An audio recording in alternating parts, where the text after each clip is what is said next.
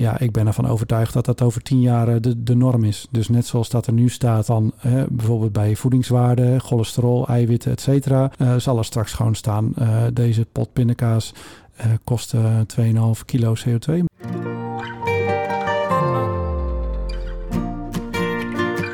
Welkom bij onze podcast Expeditie Application Services. In deze podcast gaan we op reis langs onze 28 clusters. We ontmoeten gepassioneerde experts en praten over hun succesverhalen, uitdagingen, trends en toekomstvisies. Mijn naam is Eva Helwig en ga lekker zitten, relax en geniet van deze reis.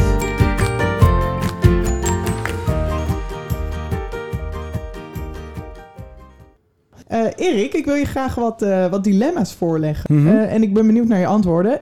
Met de auto of met het OV? Met het OV. Kom je altijd met het OV? Nee, niet altijd. Ik denk, ik probeer 80% of zo van de tijd. Het ligt ook waar, waar de klant is en of je tussendoor nog andere afspraken hebt of verplichtingen. Woon je ook dicht bij het station? Nee, ik woon niet dicht bij het station. En waar ik woon hebben we niet eens een trein. Oeh. Dus ik moet eerst uh, een kwartier op de fiets en dan met de bus. En dan uh, Utrecht Centraal en dan weer met de trein. Ja, het is wel twee keer zo lang. Okay. Dus, dus, uh, maar toch dedicated om... Ja, ja, ja, ik probeer mezelf altijd gewoon um, te denken in ja, de kilo's CO2 die je uitstoot. Hè, dus iedere keer als je met de auto alleen naar de, in de auto, een dieseltje, naar, mm -hmm. naar de zaak komt... dan is dat weer 20 kilo CO2 uitstoot. Wat interessant. Als je, als je dat allemaal zo kan vertalen. Leuk. Ja. Heb je nog meer, nog een leuk rekensommetje? Ja, nou bijvoorbeeld heel erg toevallig. Uh, ja, kijk, nu vanuit mijn rol als sustainability consultant mag ik dat dus nu soms zeggen. Ja. Een beetje plagerig hoor, maar een collega van mij die had vorige week al zijn uh, brood uh, netjes in aluminiumfolie verpakt. Oeh, dus ik ja. zeg van, ik zeg, je weet dat ze daar van die handige Tupperware doosjes voor hebben hè, tegenwoordig. En dus had ik snel even gegoogeld van, nou, aluminiumfolie, 1 vierkante meter aluminiumfolie is weer drie ons uh, CO2. Uh, dus ja. Um, dat tikt wel aan. En één zo'n bakje? Ja, dat, uh, dat is niet te vergelijken. Dat nee. is zo miniem. Dus, ja. Natuurbescherming of IT? Mm, ja, dat is wel een goeie. Um, Gelukkig. Ja, nee, IT. Ja? Jawel. Want? Nou ja, kijk, ik ben toch um, de IT ingegaan omdat ik een soort van diep van binnen heb uh, dat ik de dingen zo efficiënt mogelijk wil maken. Um, en dat heb ik, dat heb ik altijd geprobeerd te doen uh, met IT. Hè? Uh, wat ik hier voorheen heb gedaan, workflow management. Dat is ook een hele mooie tool binnen SAP om bedrijfsprocessen zo optimaal mogelijk in te richten. Mm-hmm. En zoveel mogelijk te automatiseren en zoveel mogelijk te digitaliseren. Hè? Dus zo, zo min mogelijk papier bijvoorbeeld. Hè? En ja, ja, dat zit gewoon in mij om de dingen zo efficiënt mogelijk te maken. Ja. En daarmee kun je ook gewoon heel veel um, ja, onnodige ja, uitstoot of activiteiten vermijden. En ja, de natuurbescherming is er toch later een beetje bijgekomen. Verminderde ja. hoeveelheid papier helpt natuurlijk ook wel de natuur beschermen. Ja, ja, nee, dat, dat, dat, dat is het allergrootste plaatje natuurlijk. Dat wij in deze wereld zitten als onderdeel van het systeem. Ja. Precies.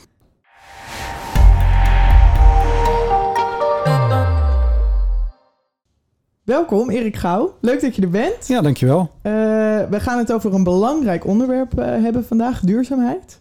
En jij bent uh, drie maanden geleden, vers van de, vers van de pers eigenlijk, binnengekomen bij Capgemini als het groene gezicht van Capgemini. Hartstikke leuk. Voor SAP. Oh, voor SAP. Ja, dat vergeet ik erbij te zeggen. Ja. En voordat we over SAP en duurzaamheid gaan praten, wie is Erik Gouw? Nou, dankjewel dat je me hebt uitgenodigd voor uh, deze podcast. Vind ik echt ontzettend leuk. Erik Gouw, 44 jaar, uit Woudrichem. Een mooi pittoresk uh, vestingstadje in, in Brabant, langs, langs de rivieren. Ja, ik zit eigenlijk al mijn hele leven in de SAP-business. Mhm. 2001 begonnen als programmeur. Daarna ben ik SAP Workflow Management gaan doen. Nou, Wat is het? Nou, dat is een hele mooie tool om bedrijfsprocessen te optimaliseren. En dat heb ik zeven jaar gedaan bij Avalon. En dat zijn de workflow specialisten in Nederland op dat gebied. En en uh, vanaf 2011 uh, ben ik dat als freelancer uh, gaan doen. Mhm. En de laatste zes jaar heb ik bij Swift gezeten van, van de banken, hè, internationaal betalingsverkeer. En was ook een hele leuke klant om te zitten. maar in de tussentijd ja, ben ik gesetteld, kinderen gekregen. En toen, ik, eh, toen onze tweede zoon kwam, zijn we, hebben we een huis eh, gekocht. En toen ben ik ook echt meer voor mezelf gaan nadenken van ja, hey, eh, wat wil ik nu gaan doen om mijn bij- bijdrage te leveren hè, aan, eh, aan de samenleving. Ja, Ehm, en toen ben ik mooie eh, vraag. Ja, bij onze lokale natuurbeschermingsvereniging gegaan. Eh, die heet Alternatuur. En daar ben ik eh, penningmeester geworden. Want ik heb niet zo heel veel verstand van de diertjes en de plantjes. Maar ik vind het gewoon heel belangrijk dat we een mooie omgeving hebben en een, een mooie natuur. En eh, daar voel ik me gewoon fijn bij. Groen, ik hou van, heel erg van bergwandelen. Ik, ik organiseer ieder jaar een hike, een huttentocht van een week in de bergen. Ah, leuk. Ja, Waar? dus, ehm, nou, meestal in Oostenrijk. mhm. En dat is gewoon meest pra- praktisch. Dan gaan we altijd met de nachttrein heen. Stap je in Utrecht in, s- eh, s s'avonds. Goed ook, want ja. ik hoor gelijk geen auto's Ja, dit nee, nee, nee, nee, Nee. Het is ook hartstikke leuk, de nachttrein altijd. En dan kom je 's ochtends aan in Oostenrijk en dan kun je zo, eh, ja, dan liggen de bergen aan je voeten. Maar goed, bij Alternatuur gegaan, penningmeester. Nou ja, dat eh, zodoende ben ik gewoon in aanraking gekomen met heel veel eh, inspirerende mensen. Eh, eh, boeren die het op een innovatieve manier proberen te doen. Mhm. Ah, en, en ik ben ook steeds meer tot het inzicht gekomen dat ja, de manier waarop onze economie en samenleving nu is ingericht, dat is niet volhoudbaar. Nee, Ik ben een podcast gaan luisteren. Hè, BNR Duurzaam is een hele inspirerende podcast altijd geweest. goede tip Studio- voor de luisteraar. Ja, vind ik wel. Ik vind Harm Edens een hele leuke vent. Studio Energie, hè, dat is meer vanuit energietransitieperspectief. Nou, en zodoende ben ik me daar steeds meer mee bezig gaan houden. eh, totdat ik dacht van ja, eh, ik, ik wil hier ook gewoon iets mee in mijn werk. Ja, verschillende dingen afgewogen. Hè? Van, nou, eh, ik, oké, ik heb SAP-ervaring. Nou, SAP wordt eh, door bijna alle grote bedrijven gebruikt. En misschien kan ik bij een, eh, een club zoals Eneco of eh, Enexis hè, daar aan de slag. Ja, Hè? En eh, vanuit daar dan, eh, vanuit, vanuit SAP, de inhoud. vanuit de, zo erin eh, Ja. rollen. Ik heb eh, verschillende sollicitatiegesprekken gedaan eh, bij gemeentes in de energietransitie. Ook tweede ronde gesprekken, maar ja, toch ook niet helemaal het gevoel van eh, dit En is iets voor mij. En dan dacht ik van, eh, misschien moet ik gewoon iets met de SAP zelf gaan doen. Ik ben gewoon gaan googlen. SAP, duurzaamheid, Nederland. En toen kwam ik uit eh, bij eh, Claire Knoesters. Die kende ik helemaal niet. Een leuk artikel erover. En die heb ik benaderd via LinkedIn. En dat was eh, begin juli. Hadden wij hier koffie gedronken. En nou, het was een heel leuk gesprek. En nu, nu ben je het Ja. groene gezicht van SAP bij Ja. Capgemini. Wat betekent dat? Ehm, nou, ik heb eh, van mijn eh, baas eh, twee dagen in de week gehad om business development te doen. Dus binnen SAP, hè, om onze bestaande klanten te kijken of, of, of zij geïnteresseerd zijn in de nieuwe duurzaamheidsproducten van SAP. Ja, Hè? Dus, want die zijn, die zijn nieuw. Je noemt het al. Het is, wanneer is dat ontstaan? Nou, het is eigenlijk wel heel grappig en mooi ook om te vertellen. Want eh Capgemini is zelf eigenlijk al een jaar of drie bezig met het ontwikkelen van een aantal apps. Dat zijn onze Green Core Solutions. Mhm. Eh, en dat zijn eigenlijk gewoon hele specifieke apps waarmee klanten bijvoorbeeld inzicht kunnen krijgen in de uitstoot of sustainability van hun mat- materialen die ze inkopen, de suppliers, hè, of bijvoorbeeld het berekenen van de uitstoot van de outbound delivery. Hè, van hoeveel CO2 kost het om jouw spullen bij je klanten te bezorgen. Oké, ja, ja. Nou, die hebben ze ontwikkeld. En eh, dat is ook eigenlijk best een inspiratie geweest voor SAP om daar zelf mee aan de slag te gaan. En natuurlijk eh, waren ze daar zelf waarschijnlijk ook al mee bezig. Maar SAP heeft zelf ook een eh, hele nieuwe suite is aan het ontwikkelen. De Mhm. SAP Cloud for Sustainable Enterprises. Een dat hele mond vol, maar... eh, ja, ja, ja. En dat bestaat uit een aantal verschillende producten. ehm, gericht op bijvoorbeeld eh, zero waste. Hè, of zero emission. Of zero inequality. Hè, en daar zie je eigenlijk... dat- Het wordt ook wat breder getrokken. Hè, dus het gaat niet alleen over die carbon eh, uitstoot. Nee. CO2-uitstoot. Dat las ik ook al. Het zijn verschillende matrixen waar, Ja. eh, Ja, waar nou, gekeken worden. ja, ja, inderdaad. Ja. Kan je ze opnoemen? Twee eh, eh, voornaamste producten waar ik me nu op richt. eh, dat is dus de SAP Sustainability Control Tower. En dat is eigenlijk een soort van ESG-dashboard. Sorry voor de afkortingen. Wat, hè. ja, wat is Hè? ESG? Nou, ESG is ook een helemaal hippe term natuurlijk. Hè? Dus Environmental, Social en Governance. Hè? En dat is eigenlijk dat je ja, niet alleen op financiële parameters je bedrijf gaat sturen, maar ook op eh, en eh, sociale parameters. Hè? Dan heb je het, nou, als het duurzaamheid heb je het bijvoorbeeld over CO2-uitstoot, waterverbruik, afval, landverbruik. Hè, maar bij sociale uh, parameters heb je het over uh, bijvoorbeeld de gelijke betaling van man en vrouw. Hè, Oh ja. Of uh, de Ja. verhouding van man en vrouw. Er Diversiteit, inclusiviteit. Di- diversiteit, inclusiviteit, eh, dat zit er allemaal in. En eh, nou, de, die control tower, daar kun je dus niet gegevens zelf invoeren. Maar dat is een systeem, daar, dat haalt zijn gegevens allemaal uit jouw onderliggende SAP-systemen. Ehm SAP HR eh, wordt veel uitgehaald en eh, de finance. Nou ja, en dan- HR denk ik dan voor de social. Eh, ja, inderdaad, voor de social. Ja, en eh, zij aggregeert dat tot een, eh, een dashboard met KPI's. En dan kun je dus zelf ook doelstellingen inzetten. En dan ja, wordt het rood als je het niet haalt en groen als je het wel haalt. Hè? En ja, dat willen managers. Hè? Die willen toch zo'n stoplichtjes. Ja, en je noemt al, oh, je kan doelstellingen erin zetten. Wie zet die doelstellingen erin? Nou ja, die worden dan door het, het management gedefinieerd. En ja, ik zit me dan af te vragen, hoe weet je nou als management wat je precies, wat een, eh, een realistische doelstelling is? Doe je dat aan de hand van gegevens die je al uit dat dashboard krijgt? Nou, ik denk dat dat ook heel erg verschilt per, per bedrijfstak waar je in zit. Hè, kijk, eh, bijvoorbeeld een bedrijf als Capgemini heeft vast eh, eh, doelstellingen. ehm, het aantal, dat ze het aantal vrouwen in die IT omhoog wil krijgen. Ehm, want daar werken nou, historisch gezien, werken daar nu eenmaal minder vrouwen. Dus, maar ja, een, een bedrijf in, de, in de communicatie of zo, hè, of in de... Ja. Ik denk dat dat heel erg verschilt van het soort bedrijf wat je bent. Ja, en welke doelstelling Ja. wordt neergezet? Je noemde al even dat het, eh, dat het de ge- gegevens haalt uit SAP-systemen. Mhm. Zijn deze solutions daarom ook alleen maar gericht op SAP-infrastructuur en SAP-applicaties? Of zouden we hem ook op een andere technologie kunnen toepassen? Nou, eh, de- ik had het net over de, de Sustainability Control Tower. Mhm. Ehm, ja, de- die haalt zijn gegevens uit onderliggende systemen. Maar ja, dat kan niet allemaal SAP zijn. Hè, want heel veel van dat soort gegevens zitten niet altijd in SAP. Ja, dat is ook, je zou dat ook uit andere systemen kunnen halen. Eh, Dus de- daar is het ook eh, geschikt eh, voor gemaakt. Hè, zolang je die Tof datastructuren maar Ja. aanhoudt... die dus in dat product zijn gedefinieerd. Maar dat is ook juist iets... kijk, binnen CAP... proberen we dus deze hele sustainability ja, movement niet vanuit solution-based te, te gaan uitvoeren, maar echt van een, een wat hogere, hoger, hoger niveau. Hè, dus Wat je gaat je dan precies? Nou ja, kijk, het is niet zo eh, dat je zegt van, ah, we hebben hier, eh, kijk eh, klant, we hebben hier een mooi SAP pakketje en als je Mhm. dat installeert, eh, nou, dan ben je sustainable. Zo, ja, dat is dus de, het hele... Was het maar zo'n feest? Ja, en dat is dus het hele probleem eh, met, eh met eh, of probleem, uitdaging moet ik natuurlijk zeggen. Mhm. Je moet gewoon naar die klant kijken en zeggen: wa- waar, wat zijn jullie prioriteiten? Hoe ziet jullie business eruit? Hoe ziet jullie architectuur eruit? En dan gaan we eh, kijken naar eh, nou, wat we daar kunnen betekenen op, op zo meer op consultinggebied. Mhm. Hè, maar ook vanuit eh, datagebied. Hè. We hebben allemaal eh, heel veel eh, data-experts hier eh, bij, eh, bij Capgemini. Eh, die hebben ook een hele mooie eh, product gemaakt. Dat is de Sustainability Data Hub. En dat is dus zo'n een soort van middenlaagje wat je zou kunnen gebruiken om alle data uit die verschillende systemen ah, geautomatiseerd te kunnen halen. En dus klaar te zetten voor nou, bijvoorbeeld de Control Tower. Maar dat zou bijvoorbeeld ook eh, Microsoft eh, Sustainability Manager kunnen zijn. Hè, En SharePoint of eh, eh, Salesforce is ook heel erg eh, hiermee bezig.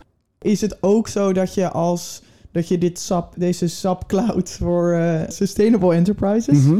Oeh. Ja. eh, dat je die ook op Microsoft eh nee, Mendix, nee, nee, nee, nee, nee, Dus het haalt echt de data het is wel, uit. Het is wel echt gericht op eh, grote SAP-gebruikers. Oké. Ja. Ehm, naast deze eh, Sustainability Control Tower, wat voor oplossingen biedt SAP nog meer? Ja, nou, en dat is ook wel een heel mooi product, eh, denk ik. Eh, dat heet SAP Product Footprint Management. En dat is een tool dat gericht is op het inzicht krijgen in de CO2-uitstoot door jouw hele supply chain heen. Hè, dus je begint eigenlijk met het inkopen van spullen, materialen of grondstoffen. Die haal je uit je SAP backend, hè, want die weet welke materialen jij allemaal gebruikt en hoe de bom eruit ziet, hè, je bill of materials. Mhm. En die heeft inzicht in al die materiaalbewegingen door jouw eh, fabriek heen. Nou, dat, dat is stap 1. Dat hou je uit eh, je SAP backend. En dan de tweede stap is dat je dus moet gaan eh, bepalen wat dan de, de, de, de footprint is van al die materialen. Ja, want hoe doe je dat?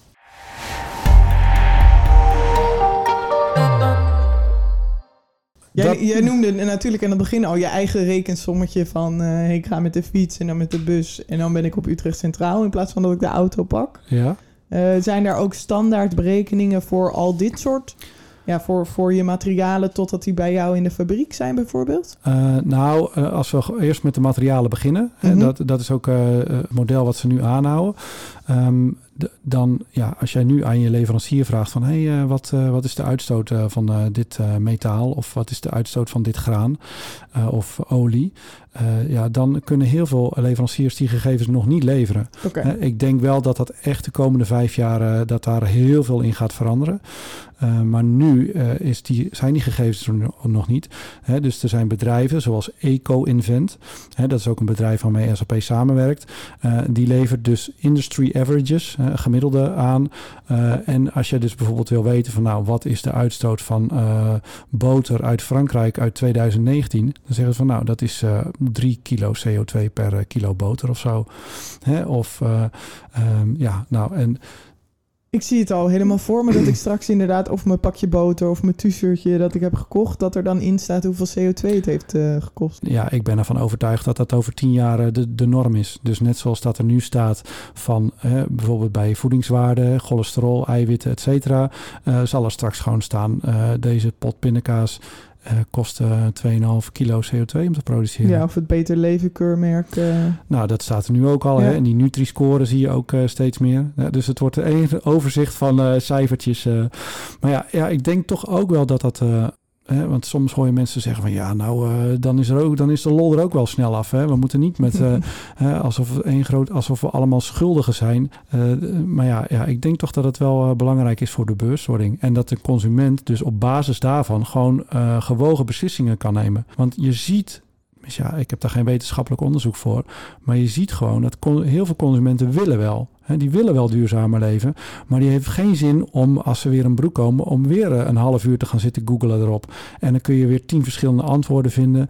En eh, ja, ja, snap je wat ik ja, bedoel? ja, ja, je vindt wel af en toe staan merken bekend om de duurzaamheid. Maar eh, het is makkelijker om het in één oogopslag te kunnen zien. Ja, ja, en als ja. je tegelijkertijd met alle voedingsstoffen, je hoeft er ook niet per se naar te kijken. Dus het kan in ieder geval geen kwaad voor de Nee. mensen die er geen zin in hebben. Nee. Nee. Maar om terug te komen Ja, op, de, materialen. om- ja, op de materialen. Nou, nu eh, kun je dus die standaard, die, die gemiddeldes kun je uit die tool halen. SAP, die kan, je, die kan ze dus voor jou matchen. Hè? En dan Mhm. geven ze je een probability aan van nou, eh, waarschijnlijk eh, bedoel je dit product voor 80% zekerheid. En dan kun je dat nog even checken. Eh, hè, want ja, als je een bedrijf hebt met eh 10.000 materialen, dan is dat natuurlijk hartstikke arbeidsintensief. Ja. Nou, dat is de tweede stap, koppelen. En dan in de derde stap worden dus jouw, wo- wordt dus op basis van die bom, hè, wordt jouw eh, footprint voor je eindproduct berekend. Nou, dat is wat ze nu hebben. Maar goed, dat is natuurlijk nog niet het totale plaatje. Hè, Nee. Want jij hebt nog de uitstoot van je energieverbruik in je fabriek. Eh, alle goederenbewegingen met uitstoot die daarbij komt kijken. De Alle applicaties. nou ja, dat, hè, applicaties, vervoer van ehm, personeel. Hè. Nou, dat, en ja, dat is dus allemaal zouden straks. we ook bijna vergeten. Ja, eh, dat, eh, nou, daar, daar gaan ze dus mee aan de slag. Ja, om al die verschillende factoren steeds meer erbij te halen, zodat je dus op een steeds waarheidsgetrouwe eind uit, eh, ja, eind w- scoren te komen. Ja, het voordeel van SAP is natuurlijk, en wat dat, zo gaan ze zich ook positioneren. Mhm. Hun voordeel is natuurlijk dat zij gewoon geïntegreerd zijn in die hele ja, supply chain al. Zij hebben al die gegevens al vanuit SAP. En als ze het hebben berekend, kunnen ze dat ook weer terugsturen naar de SAP-systemen. En het doel is dat je dus uiteindelijk gewoon inkoopbeslissingen kan nemen. Niet maar alleen maar op basis van geld, maar ook op basis van bijvoorbeeld CO2 of andere duurzaamheidscriteria. Ja. En dat is natuurlijk waar we heen moeten in dat nieuwe systeem.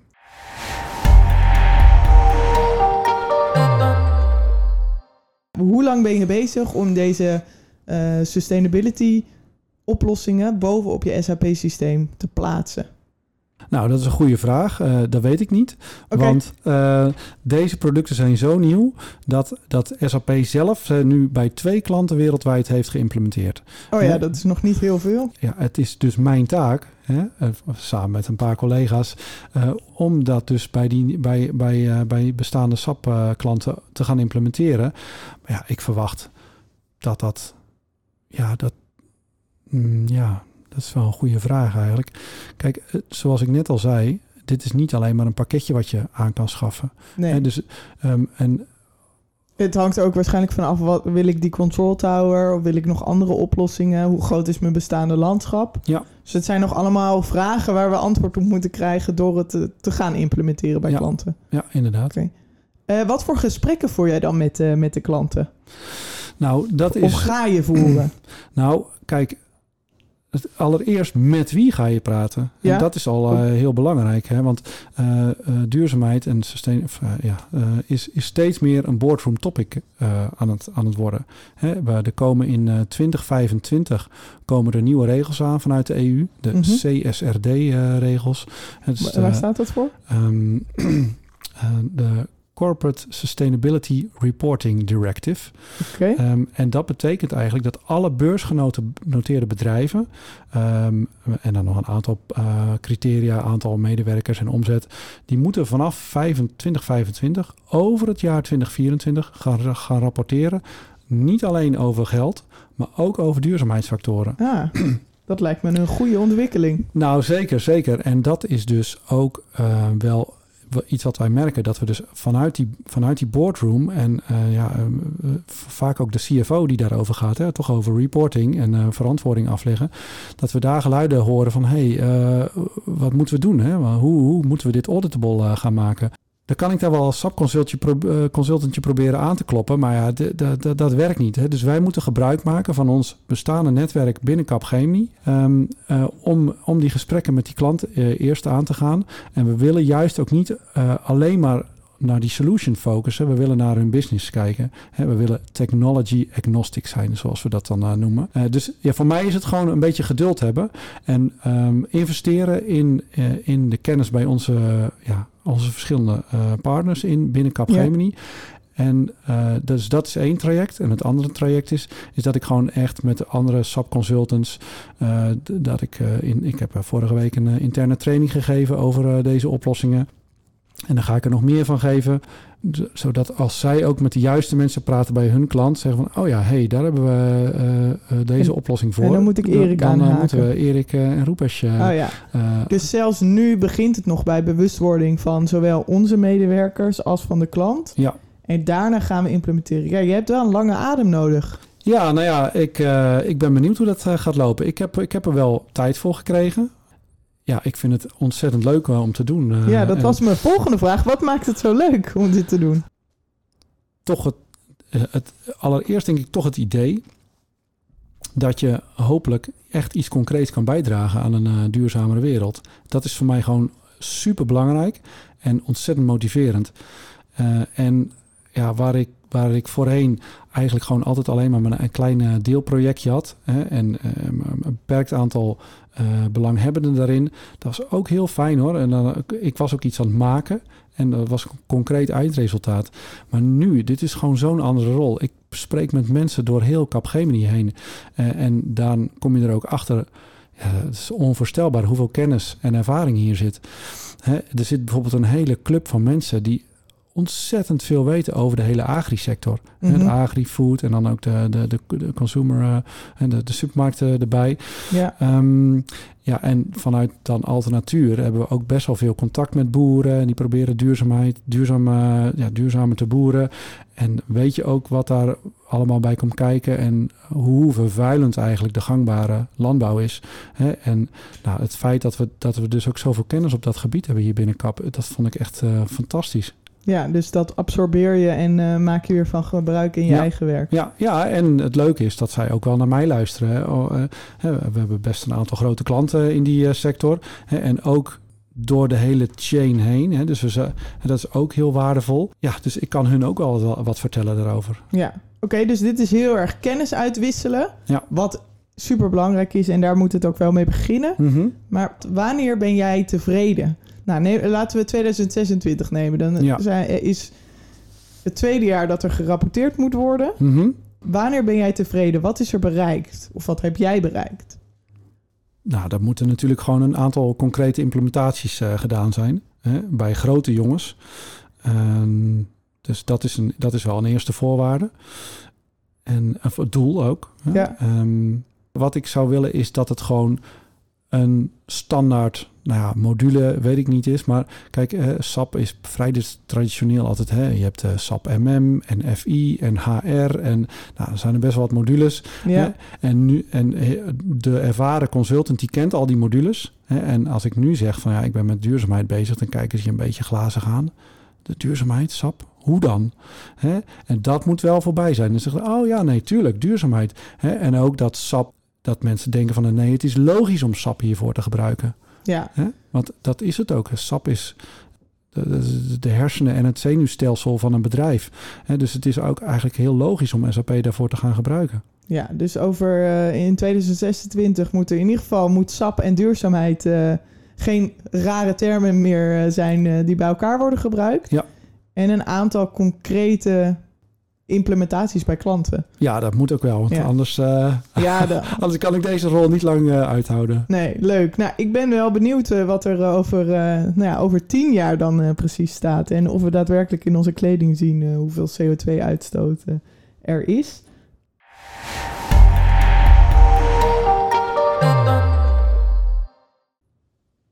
En doe je dit alleen? Nee, ik, eh, ik, ik ben eh, hier terechtgekomen bij Capgemini. En toen waren er al een paar mensen mee bezig. Hè? Dus eh, eigenlijk de, de, Claire, met wie ik een interview heb gehad, eh, eh, gesprek gehad, waardoor ik hier ben gekomen. Die deed het voorheen.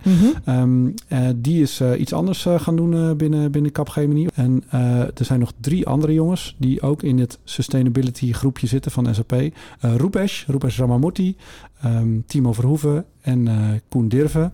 En eh, ja, Rupesh en ik die zijn wel echt eh, het, het meest hiermee bezig. Ja, dus... Dus met z'n vieren nu nog. Maar ik Ja. kan me voorstellen dat dit uiteindelijk veel groter gaat worden. Nou, ik, ik, ja, ik denk dat het wel een soort van specialisme gaat worden binnen de SAP-hoek. Mhm. Ehm, maar ja, misschien is het, ja, je, of je het nou als apart groepje, dat zou kunnen.